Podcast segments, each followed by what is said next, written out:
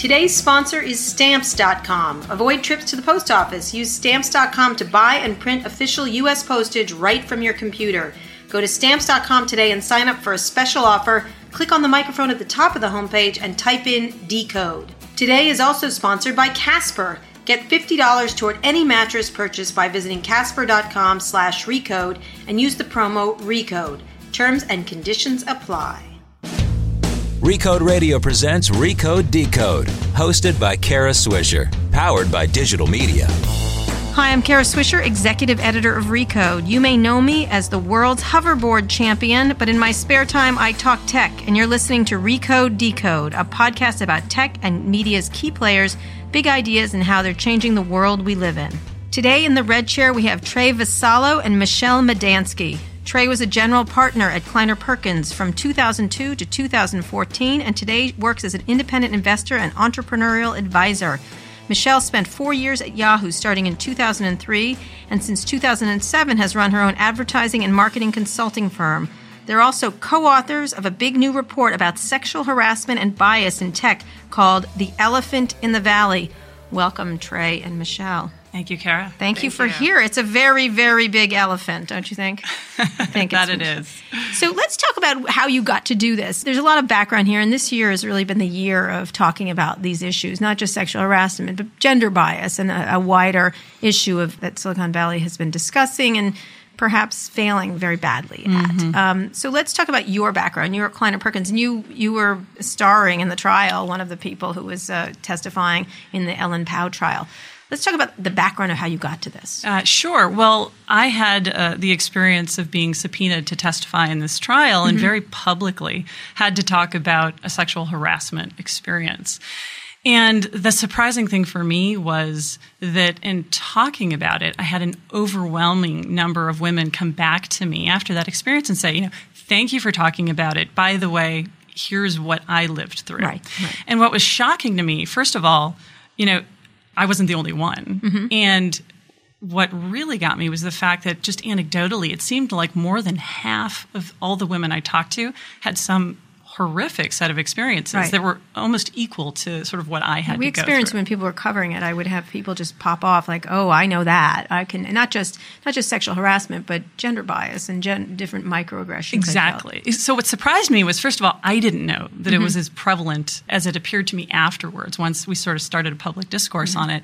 And then the other thing was that th- while each woman I talked to tended to have some set of stories that they wanted to share, the guys didn't. They, there was really a lack. So no guys of- were doing this harassment. Oh, well, I would, you know, the vast majority. they never had it happen to them. well, and they just weren't aware of it. And Mm-hmm. so while I wasn't aware of it, I certainly had my own set of experiences, but a lot of the guys also weren't Right, aware of right. it. And so this so it's just a silent situation here. right. This is a hard thing to talk about and doesn't get talked about publicly. So why was it? Why is it such a hard thing to talk about? Why was the Pao trial such an important moment? I think it really was because it's difficult Uh, a trial as it was, and how complex a person Ellen is, it still brought up issues that are that are continue to be an issue in Silicon Valley. Yeah, well, I'd say there's there's a number of reasons why these topics don't get talked about. First of all, and, and we saw this play out in the data from our survey, is that you know there's fear of retribution. So um, I think the number was uh, uh, I'll have to look it up in a second, but like 29 percent of women, uh, you know, choose not to actually bring this up because they fear for their job. So let's talk about why you decided to do this, Michelle. Why why why, why put data behind it? Because it's of course anecdotal is interesting, but it really doesn't back people's stories up. So uh, Trey got in touch with me through other women in, in the valley, and I think all of us were talking about this. So, you know, she got my contact information, and I do consumer insights for a living. So my last job at Yahoo was VP of Global Market Research, and What would that entail? What would you be looking up? Like how many people want a photo app or things like that? Yeah. supporting ad sales, supporting uh, corporate development, supporting you know the general direction of Yahoo. So, and now I work with all kinds of media companies. I've been in the in Silicon Valley for 12 years. So, just you know, putting some numbers against this and seeing how prevalent this was was important. And since you know I can design surveys, I Yeah. said, hey, let's talk about this. Let's see what what it is we want to learn, and then let's figure out who should we who we should send the survey to. So why are not why is debt important? I, I, I don't mean to. I know why it is, but if you explain to the listeners why that is. um, I, I think everyone has their anecdotes. Everyone can read about certain, you know, the Ellen Pao trial was certainly the most, um, you know, anecdoteful thing. yes, but I think that a lot of women, you know, it's it's lonely at the top, and you don't hear about them, and you don't necessarily share the stories. So, um, being able to see what is, you know, how prevalent is this really, and um, really making this into the consciousness of everybody in Silicon Valley was important. Right. and uh, you know, Because when you have for the anecdotes, women- they can believe it or not. They can believe it or not, or you're lying. or they can say it was her fault, or they could say whatever. Mm-hmm. But to say, hey, sixty percent of you know of senior women in Silicon Valley have felt that they have been sexually harassed in their career is, you know, pretty meaningful. So, uh, Trey, first, before we move on to the actual statistics we're going to talk about uh, after the break, talk about sort of the mood before and after the Pao trial. Now, you were considered a star witness there, um, supporting some of what Ellen said, some of it not. Had anything like this happened, or just been quietly pushed under the rug?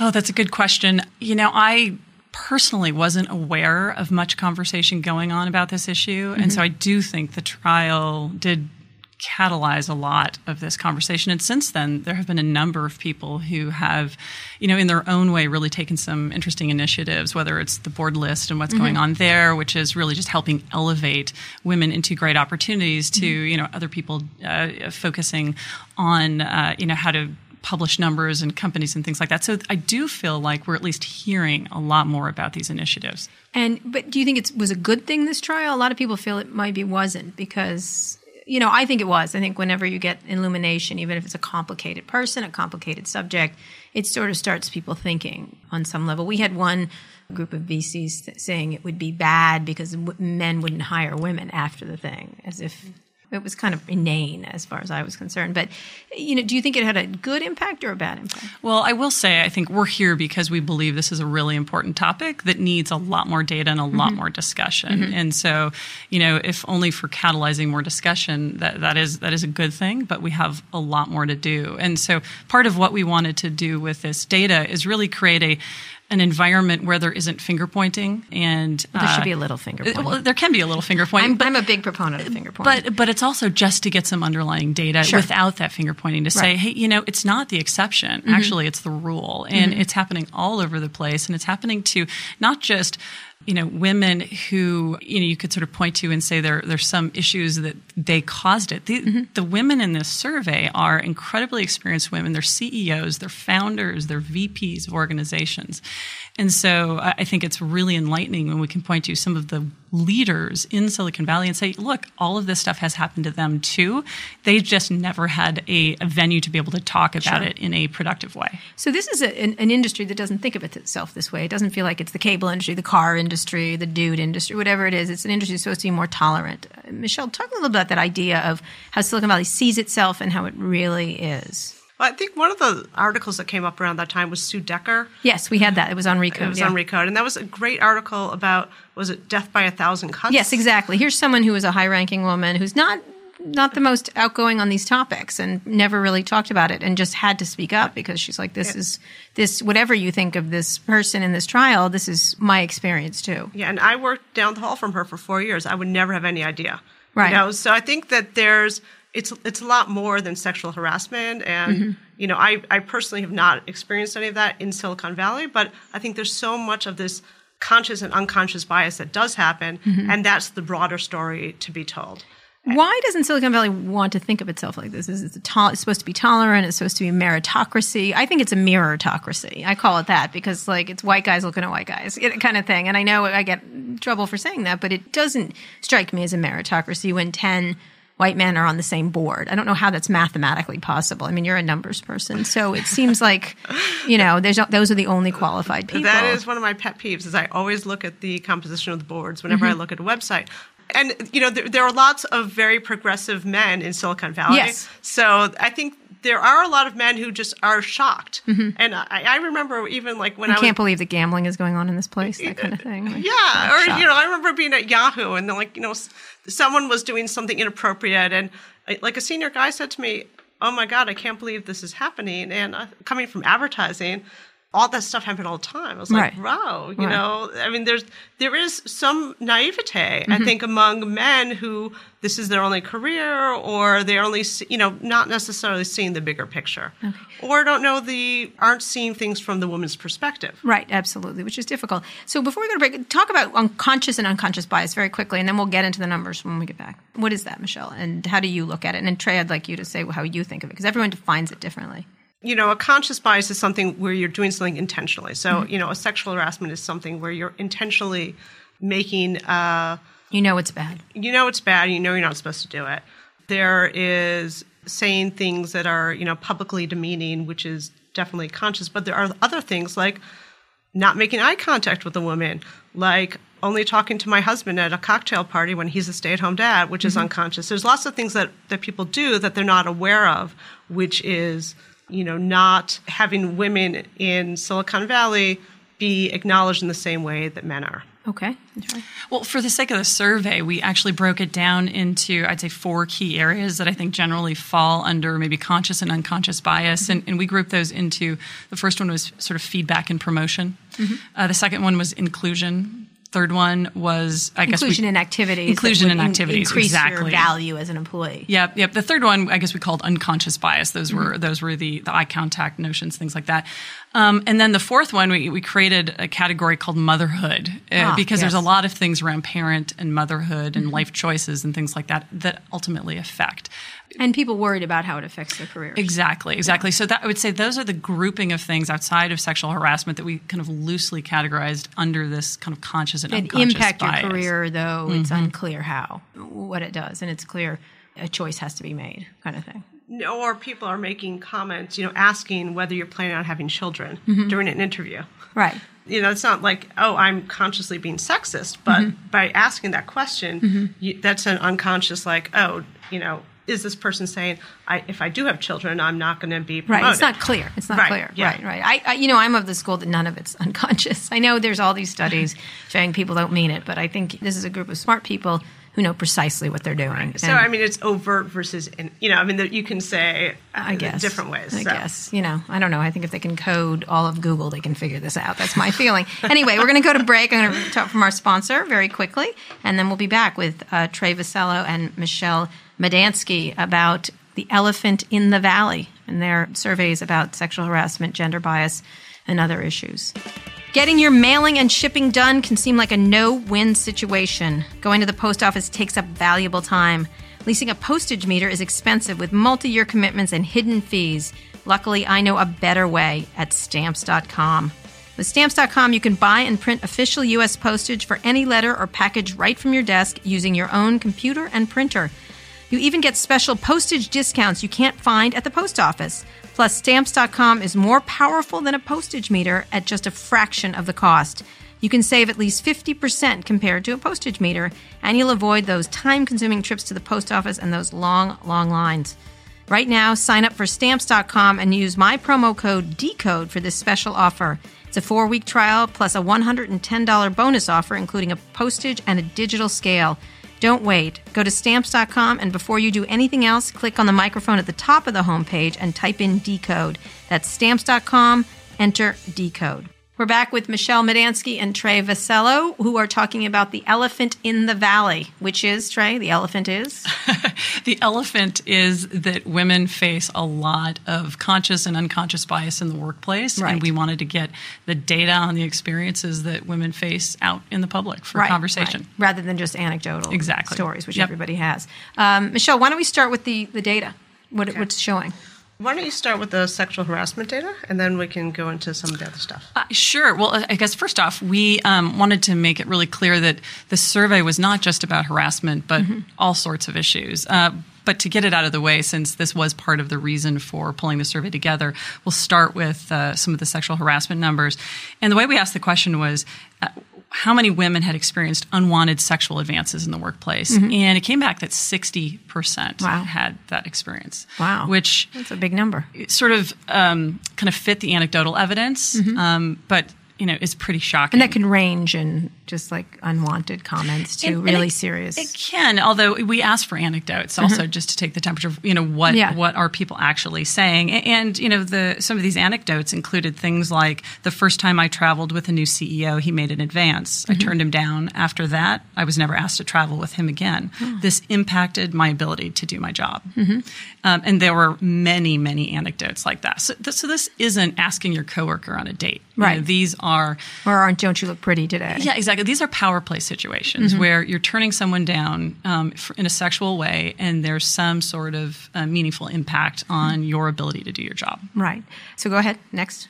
And then we asked us further on that. You know, is this from a colleague? Is this a client? And this is this a superior? So we have Mm-hmm. a lot of data on this. I'd say the surprising one for me was that 65% of these women said that it was from superior. Ah. So you know, it isn't just colleagues, you know, not behaving well. These are you know bosses, people in superior situations doing this um, Mm-hmm. to women who they're supposed to be, uh, you know, helping uh, mentor. Right. So the number is rather large, 60%. That means it's probably even higher in some ways. You know what I mean? These are people wanting to report it. How did you get people to talk about these things? That they just feel like they're just waiting to talk about it?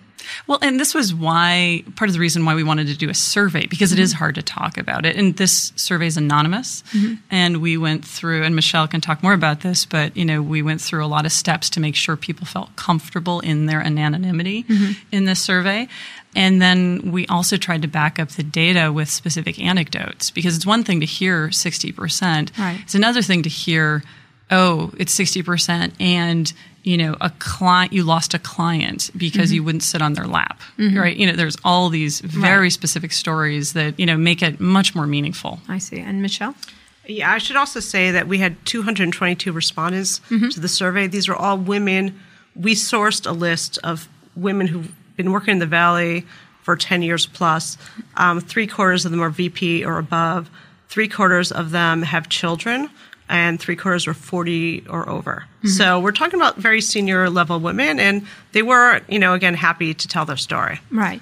And you found them through just a list that you compiled? Uh, our own network. So, you know, there's a, a whole list of women who kind of um, contributed to the survey, and all of us kind of primed our personal networks and got kind of friends of Let me friends. ask you, why did you want to make it anonymous? Because people wouldn't tell their stories, or uh, just sometimes it's more powerful when actual names are next to. Like the Sue Decker piece was very strong because Sue Decker was saying it. Yeah. So we actually, what we did is we didn't want people to feel uncomfortable, and so we we want to take the anonym, anonymity out of it, but we also offered a way for them to stay in touch with this project by giving us their email addresses. So we actually do have the email addresses of a lot of the participants, but their data is not associated with any individual response. Okay, so more statistics, please. Okay. So let me just add a, a few more on there. Okay. So we also asked women how they tried to resolve these issues of sexual harassment. Um, Because it's always up to the woman to resolve it. Well, and it's important to say something. Right. And actually, what we learned was a, a significant percentage of folks didn't do anything for a number of reasons. That's not a surprise. Because they wanted to forget, 33% because they wanted to forget. Uh, 33% did not report because they didn't think that reporting would make a difference. Um, 20% were too embarrassed. And obviously, we let people check number uh, Sure. uh, multiple boxes, which is why these don't add to 100. 39% did nothing because they thought it would negatively impact their career.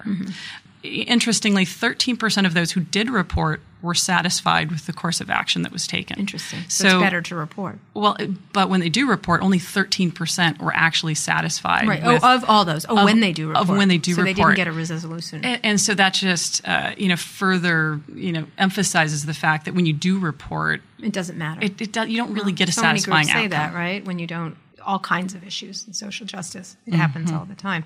So that it didn't, even though Silicon Valley has put in lots and lots of HR things around this, and it doesn't work. It's still very hard. Right. Okay. Shell?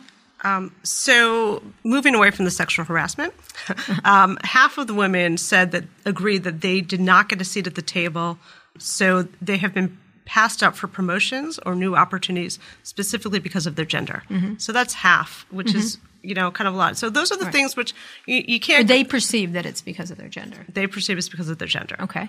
Two and three has said that they have received inappropriate comments about their appearance, mm-hmm. and um, we heard you know lots of you know, women saying, I'm not going to wear anything that's too tight or too short. I've gotten comments about wearing high heels. Mm-hmm. Like, really? Um, and then 84% have been told they are too aggressive. Right. That's a common one. Yes, but, Should be all- but 100%, then right? half have been told they're all, they're too quiet. Ah. So one of the one of the um, anecdotes that we got was that at company X we had a joke that there was only two reviews for women. You are either too reticent or you are too bossy. There's no middle ground. Right. That you couldn't just be. Yeah. That's always a word. bought. I mean, Sheryl Sandberg, you know, went on about that Mm-hmm. issue. I think she's 100% correct. Is that, that that's, it's meant to stop you. It's a word that's meant to get you to be quiet. And then when you're too quiet, you're not aggressive enough, which is really kind of the, this swirl that women unfortunately get caught into.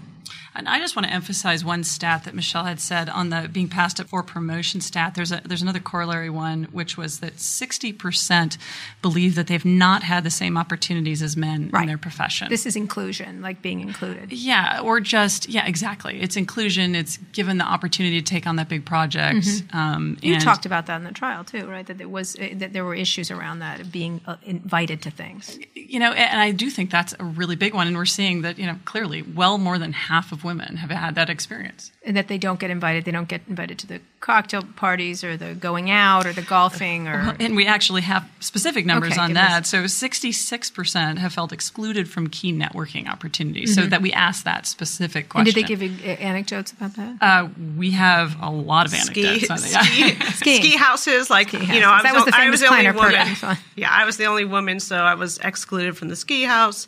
Um, there's you know after parties going to strip I clubs. had no idea Silicon Valley skied so much, but go ahead. Strip clubs. Okay. All right. Um, you know, golfing, etc. Right. So Right. The things that you can't do that creates these bonds. Right. Trey and I You can. ski and go to strip clubs. Excellent. Um, but uh, but it's what creates bonds between people at these social Yeah, events. it's just the, all the real bonding happens at the after party, and Right. we're not invited, or eh, not, nor do we want to go. Why do you, why do you think that is, Trey? You had that experience at Kleiner Perkins. Why do you think that is, and, and other places? Why is that the case? Oh boy, uh, yeah. Um, I think there are lots of reasons, but you know, when it comes down to it, uh, you know, there's just a folks who feel comfortable with other folks wanting to let down their guard and hang out. Right. It's harder to do when Yeah. you've got when you're including people with you know lots of big variation and differences in, in who they are and so i mean i think that's one of the reasons socially there's a long list of things i think for today we are really here Mm-hmm. Right, to talk about- not to talk about all the reasons why, but to really just bring the data to the forefront and Mm-hmm. Sure. say this this is what people are experiencing, and then step two is What do we do? what can we do about All right, it? we're going to talk about that soon, but more data, We have the motherhood stats. motherhood stats. Let's get to that, and then we'll go to break. Half of women moms took a shorter maternity leave because they thought it would negatively impact their career. Right. And then there's the whole thing. When you know, what are the? Should I just take six weeks off? Right. Uh, and I loved there were a couple of great anecdotes for this one. One was while I was on maternity leave, a colleague tried to poach my team. Wow. Um, and this woman goes on to say that she then discussed this with her friends, and it turns out it was an incredibly common Right. experience that they had all had. right. She's super tired. Let's go grab her people. Right. She's not here. Let's right. go yeah. grab her. yeah. people. Yeah. Yeah. And one woman said after telling her boss that she was pregnant with her second child, he said already, and you know he already has three kids. So Uh-huh. Yeah. there's just you know lots of lots so of, inconvenient. lots of stories around that. Yeah. Yes. Yeah. Yeah. Yeah. Let's see a couple of other stats. So 75% had been asked about their marital status, family life, or children during interviews. Um, and again, I'm not clear. Can you bring that up? Because Sheryl Sandberg has said different things. I've heard her say, I, I've, I've always been told you're not allowed to ask those yeah, questions. Yeah, I think that's not entirely true, but but but it's still it creates a. It's typically only women that get asked that. Yeah, and, and again, we asked for anecdotes because we Right. wanted to understand. Okay, what does this mean to you? And mm-hmm. and we were seeing things like, you know, how do we know you're not going to run off and have a baby? Unquote. Right. Yes, that's common. Right. and it's a good thing you don't have children yet. Ah. So you know there are, there's lots of conversation like that that Right. fall into that, that women don't get, even though men have children too. Exactly. Now, now, does that change? Think about you know, Marissa Mayer famously said she's only going away two weeks after twins, which is astonishing. And at the same time, Mark Zuckerberg's taking off. I don't know, eight weeks or some enormous amount of time for his kids. Does that change the perceptions when people are doing things that are sort of out of the norm? Uh, you know, if I was at Yahoo and I saw that, I, I would feel you know uncomfortable taking more than the six weeks, which is standard. Right. So one week for one baby, I guess. or something. I guess. I don't know. Like I don't have the level of support, but Yeah, yeah, yeah. I mean, I think that women do make those decisions, and um, you know, I think that leadership helps them feel comfortable with whatever they decide. Role modeling is incredibly important, and that tone gets set at the top. Right, So if your. CEO is taking two weeks, then that becomes sort of the same. Right, standard. or longer. With Mark's case, of course, he got like enormous kudos when so- you know what I mean. Exactly, Like, right. good And what, what woman would get enormous yeah, kudos, kudos for eight for, weeks? take, for taking a lot of time off. Yeah. So, all right, after the break, we're going to talk more about solutions, if there are any, and where you're going to go with this data and what you're going to do with it. Casper is an online retailer of premium mattresses for a fraction of the price. A Casper mattress is one of a kind. It's obsessively engineered at a shockingly fair price. It has the right sink and just the right bounce. Two technologies, latex foam and memory foam, come together for better nights and brighter days. And then there's the risk free trial and return policy. Try sleeping on a Casper for 100 days with free delivery and painless returns. These mattresses are made in America. It's $500 for a twin size mattress and $950 for a king size mattress. Get $50 toward any mattress purchase by visiting casper.com slash R-E-C-O-D-E and use the promo code RECODE. Terms and conditions apply. We're here with Trey Vassallo and Michelle Madansky talking about The Elephant in the Valley, which is a survey about gender bias, about sexual harassment and other issues facing women in tech. You have more statistics. We were just talking about a range of disturbing and depressing statistics. Why don't you add some more in? Sure. Well, I definitely wanted to make sure we highlighted a few that I've experienced over my Okay. career. Um, and I would characterize these as some of the unconscious biasy problems. Um, there was one question we asked around how many have been asked to do lower level tasks that male colleagues are not asked to do. For example, note taking, Right. uh, ordering food, things like that. 47% Right. of, of women have had that experience. Um, we also asked the eye contact question. Mm-hmm. And, and again, this is one I, I've experienced quite a bit where you're in a meeting, you have a male colleague with you, and the person you're meeting with is always looking at your male colleague and Right. will not look you in the eye. Right. 84% of women um, have had that experience, and 45% experience this monthly. monthly all the time it's really All interesting i was just thinking about that it happens to me a lot it doesn't tend to happen to me recently but at our code and all things d conferences walt and i always plotted and i always sat in the middle so that the typically male ceo could not avoid me because they'd always try to address him even if i covered it more even if i drove them crazy it was really interesting and so they literally i was in the way so they couldn't avoid me it was a really good tag it worked it worked very well Yeah, well, you know, I've also resorted to I will pull someone aside after a meeting Mm-hmm. and actually tell them, you know, you're doing this. You probably don't realize you're doing this, Right. but you need to know because it's uncomfortable. it is it is it's less uncomfortable than mansplaining but that's a whole nother topic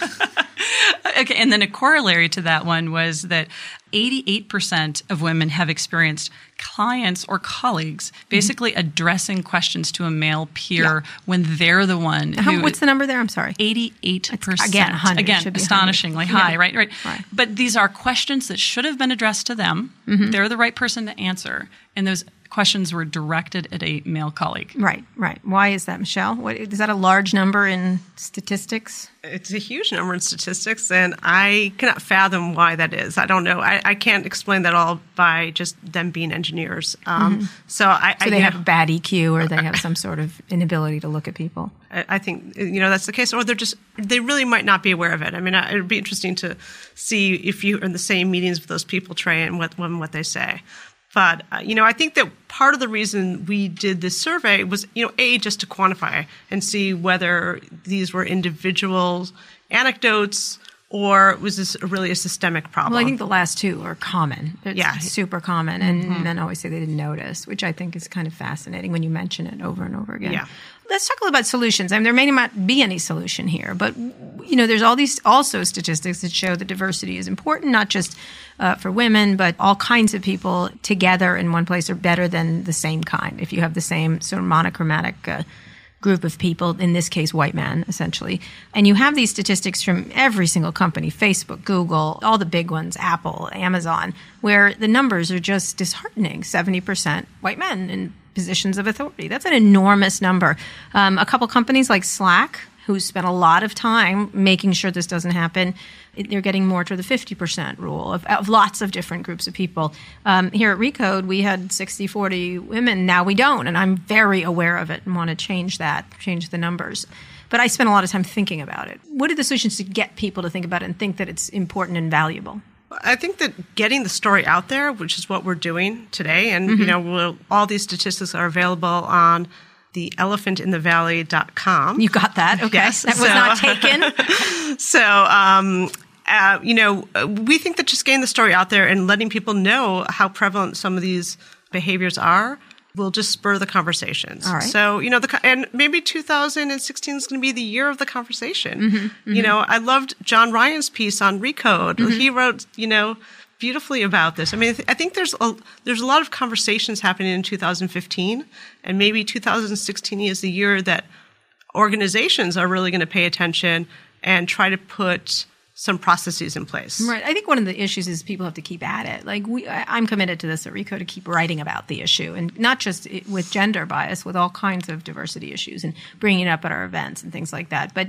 I think you know, in this sort of twitchy culture we have, people walk away from topic. Oh, that was hot. Ellen Pao was hot. Now we're talking about this. Now we're talking about Trump. Now we're talking about NSA. Whatever it's a super moves on quickly culture, but this is a key issue to the continued success of Silicon Valley. I think because you know you go to places like China and other places, there's much more of a diverse. It's shockingly more diverse in terms of gender, at least when you visit some companies, and uh, success level I think has got to be higher if you have that mix. I don't know. I mean, I feel like it, it's a solution. Or if you, what would you imagine to be a solution to happen here? What do companies need to do? Just be aware of it and try to change it, or what? I mean, if, if I were the CEO of one of these companies, I would do um, specific research among your um, female executives and ask those specific questions, you know, and, and, try to really have a dialogue around that.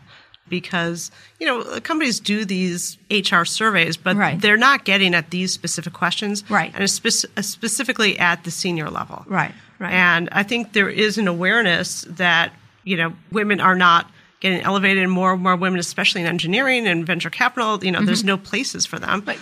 They, you know, they're falling out of it. So that there is a desire to increase diversity, but you need to address this problem before you can really. Where do you think the, the, bottleneck is? Is it VCs? I mean, a lot of you were in the you were in the venture industry for a long time, Trae. It's you know it is what it is. It's it doesn't change. It seems like. Yeah, well, I, I don't think you can point the bottleneck at any one thing. I mean, mm-hmm. I, I think part of the issue, at least you know, we've had this conversation among circles, is that you know it's it's such a boom time right now, mm-hmm. and that in times of crazy success you know, it it feels a bit wild west, and mm-hmm. so I, I, think things like gender diversity just are further down on the list from right. becoming the next unicorn company. Right. And and I, so I do think the right thing is prioritization, and we just need to keep making it a priority. We need to keep bringing it up. We need to bring up data so people have um, have data and not just not just one-off anecdotes. Right, exactly. And you know, we're starting to see companies start to publish data and hold themselves accountable. Accountable to it. I yep. think Twitter was one. I think Intel is doing quite Google, a lot. Um, yep. And uh, Marc Benioff at Salesforce.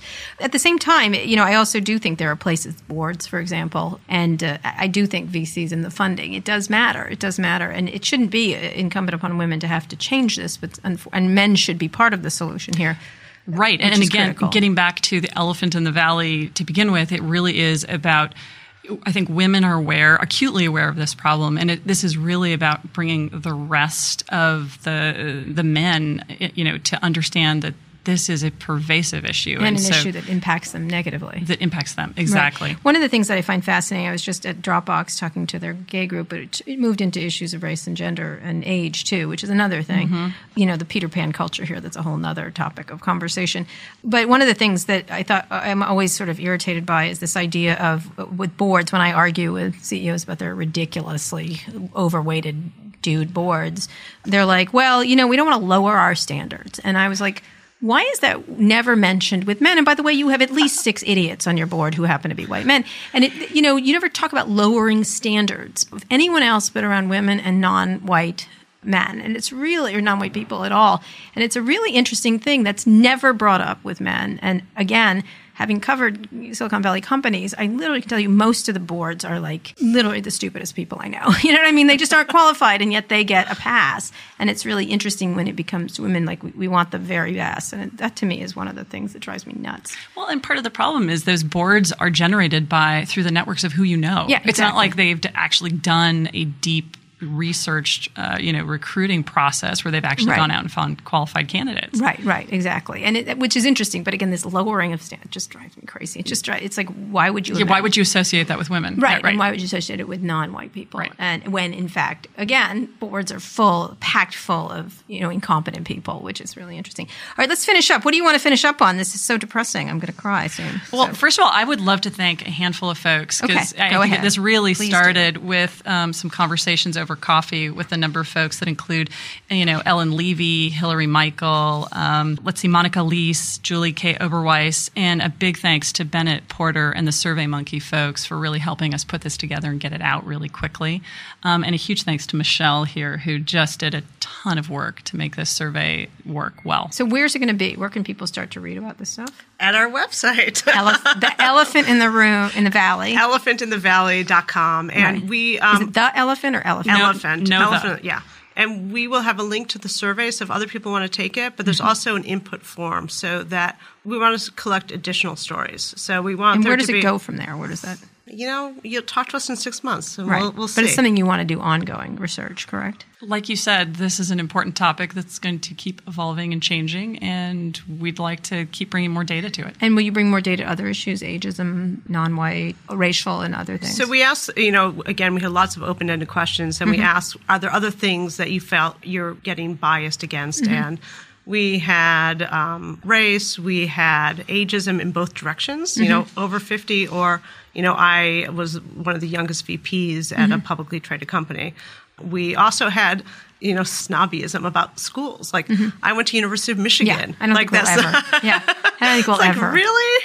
Stanford, Stanford, Stanford, right? Yeah, no, I hear you know, it's like I've heard That someone who started a company said I've been asked more times where I went to college in Yeah. like the past month than Huh. I have in the past twenty years. That's interesting. You know what I always do? Like I, I try to plague Harvard people because they. I don't know if you noticed this, but they mentioned within 25 minutes they went to Harvard.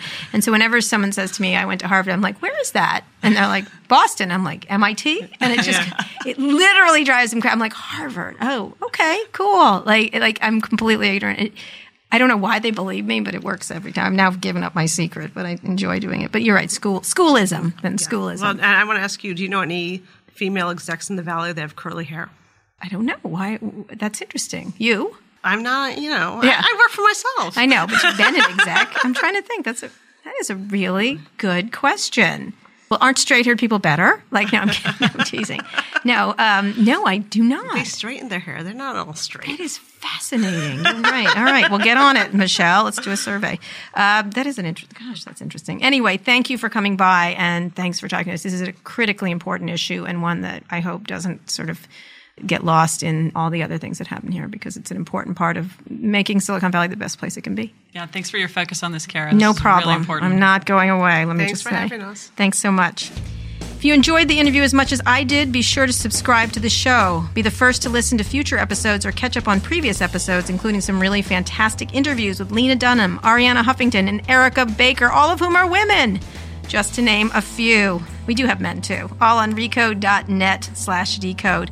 Also, be sure to check out our other show, Recode Replay. We have scores more Red Chair interviews from all our events, including Ellen Pao, Mary Barra, and presidential candidate Hillary Clinton, whom you might have heard of.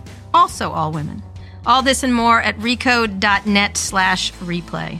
Today's Too Embarrassed to Ask is brought to you by Audible.com, which has more than 180,000 audiobooks and spoken word audio products. Get a free audiobook of your choice at audible.com slash decode. I really enjoyed talking to Michele and Trae, but now it's time to hear from another very important woman, Lauren Goode of The Verge, with some very big news. Hey, Kara. Hey, Lauren, we're here at CES in Las Vegas recording this in my luxurious hotel room compared to your hovel that you're staying in, correct? It's not so terrible, but it, my room is definitely not as nice as your room, Kara. because I'm better than you. I don't know if you understand that yet. You're definitely more important than I am. Exactly. So if we sound a bit different, here's why. Uh, because we're in this hotel room recording this. How is CES going for you, Lauren? It's going pretty well. I haven't slept or eaten or really done anything in four days except consume tech news and write tech news. I'm just kidding. I've actually slept a few hours. Um, but it's been really frenetic and crazy and fun. And, um, you know, in years past, there's been some questions about CES's relevance and whether or not it's, it's, you know, the most important consumer electronics event anymore. I have to say, this year's been pretty fun. We've seen some pretty cool stuff. Yeah. Okay. We'll talk about that in a second. But but normally this is the part of the show where we would talk about those things like drones and cars and um, oh, yeah, we'll my delightful helicopter trip to the Grand Canyon where I had lunch. Um, glad you came back in one piece. Thank you. And this is a part of the show where we ask and answer questions from listeners. But this week, Lauren, I have a very important question for you. How would you like to host your own podcast? My Vox domination has begun. so you're going to someday I will have fancy hotel rooms no. like Kara Swisher does. No. Yeah. Uh-huh. oh, I'm super that. excited. Are you? Okay. Yes, good. I really am. This good. is going to be. I, I, just can't wait to do more with you. We, I am still working with you. Right? Yes, you are. Indeed. Okay. Yes. So you'll still be bossing I, around. Well, I am your sidekick who is actually in charge. That's okay. Really so I you're, you're still it. the boss. Yeah. It's hosted by the two of us. Right. Go ahead, Lauren. Well, it's going to be called Too Embarrassed to Ask, and it's going to be a longer version of the segment that we've already been doing in Recode Decode every week, where, like Kara said, on social media, we solicit our readers' questions, burning tech questions, things you might be too embarrassed to ask, maybe some other things, and uh, we try to answer them through the podcast. And we're going to be branching that out starting this Friday, January 15th. We're going to have new episodes every Friday. Um, what else can we say about the new well, show? Well, it's a new podcast. It's going to again, it's going to branch off from Recode Decode. Now we have two Recode Decodes, one with me doing interviews and one with Peter Kafka. And now this is a new podcast, and you can listen to it on Recode.net or subscribe on iTunes. And all the details about how to get it on Recode.net will come this Friday. Uh, but again, it's a separate show because we felt like there was all kinds of things to talk about that we couldn't just do in a short amount of time. Yeah, absolutely. I think you know you and Peter are talking to some really amazing people in technology and digital media right now and sort of just have your fingers on the pulse of what's going on in the business sphere of technology. And I think this new podcast is really going to be just about talking to our readers directly and saying there's a lot of consumer tech out there, there's a lot going on. It is confusing, it is overwhelming. How are we going to sort of drill that down for you? Right. And I think eventually we're going to have some other really fun segments as well. Cool. And so our first episode of the new Too Embarrassed to Ask is this Friday, January 15th. We'll be talking about all the things we're doing and seeing here at CES. We're still doing and seeing them right now, so we will get back to you on that. But if you have any questions about CES or anything else we've been writing about on Recode and The Verge, let us know. Please tweet me at Kara Swisher with your burning tech questions. Lauren, how can people reach you? At Lauren Goode on Twitter. Uh, that's good with an E at the end. And of course, you can always reach us at, at Recode and hashtag TETA, T E T A. Too embarrassed to too ask. embarrassed to ask. That's Too Embarrassed to Ask, a new podcast starting this Friday, January 15th. Lauren, give me a quick thing of what your favorite things so far from CES is, and then we will close. Ooh, I think my favorite thing is going to be the self driving vehicle that gets yeah. me home. Ah, very good. That's not going to happen. I just was in one, a Mercedes. There's a lot of them here. That was such a humble brag. I know, thank I you. I told you I wanted to ride home. You said, oh, that's not going to happen. But I was in a Mercedes. I was. I was in the desert with a bunch of Germans self driving a car, and we will discuss that on the new podcast. I can't wait. Thanks, Lauren. See you next Friday, and thanks to you for listening. This has been another episode of Recode Decode. Recode's senior media editor Peter Kafka will be here on Thursday, and next Monday I'll be back on this show with another great guest. Tune in then. This has been Recode Decode, hosted by Kara Swisher, powered by digital media. For more hard hitting interviews with insiders from the worlds of tech, media, and politics, subscribe to Recode Replay on iTunes, featuring candid conversations with leading voices like AOL CEO Tim Armstrong, Goldman Sachs' CIO Marty Chavez, the team behind the hit TV show Empire, Shark Tank investor Mark Cuban, and presidential candidate Hillary Clinton. They're all on Recode Replay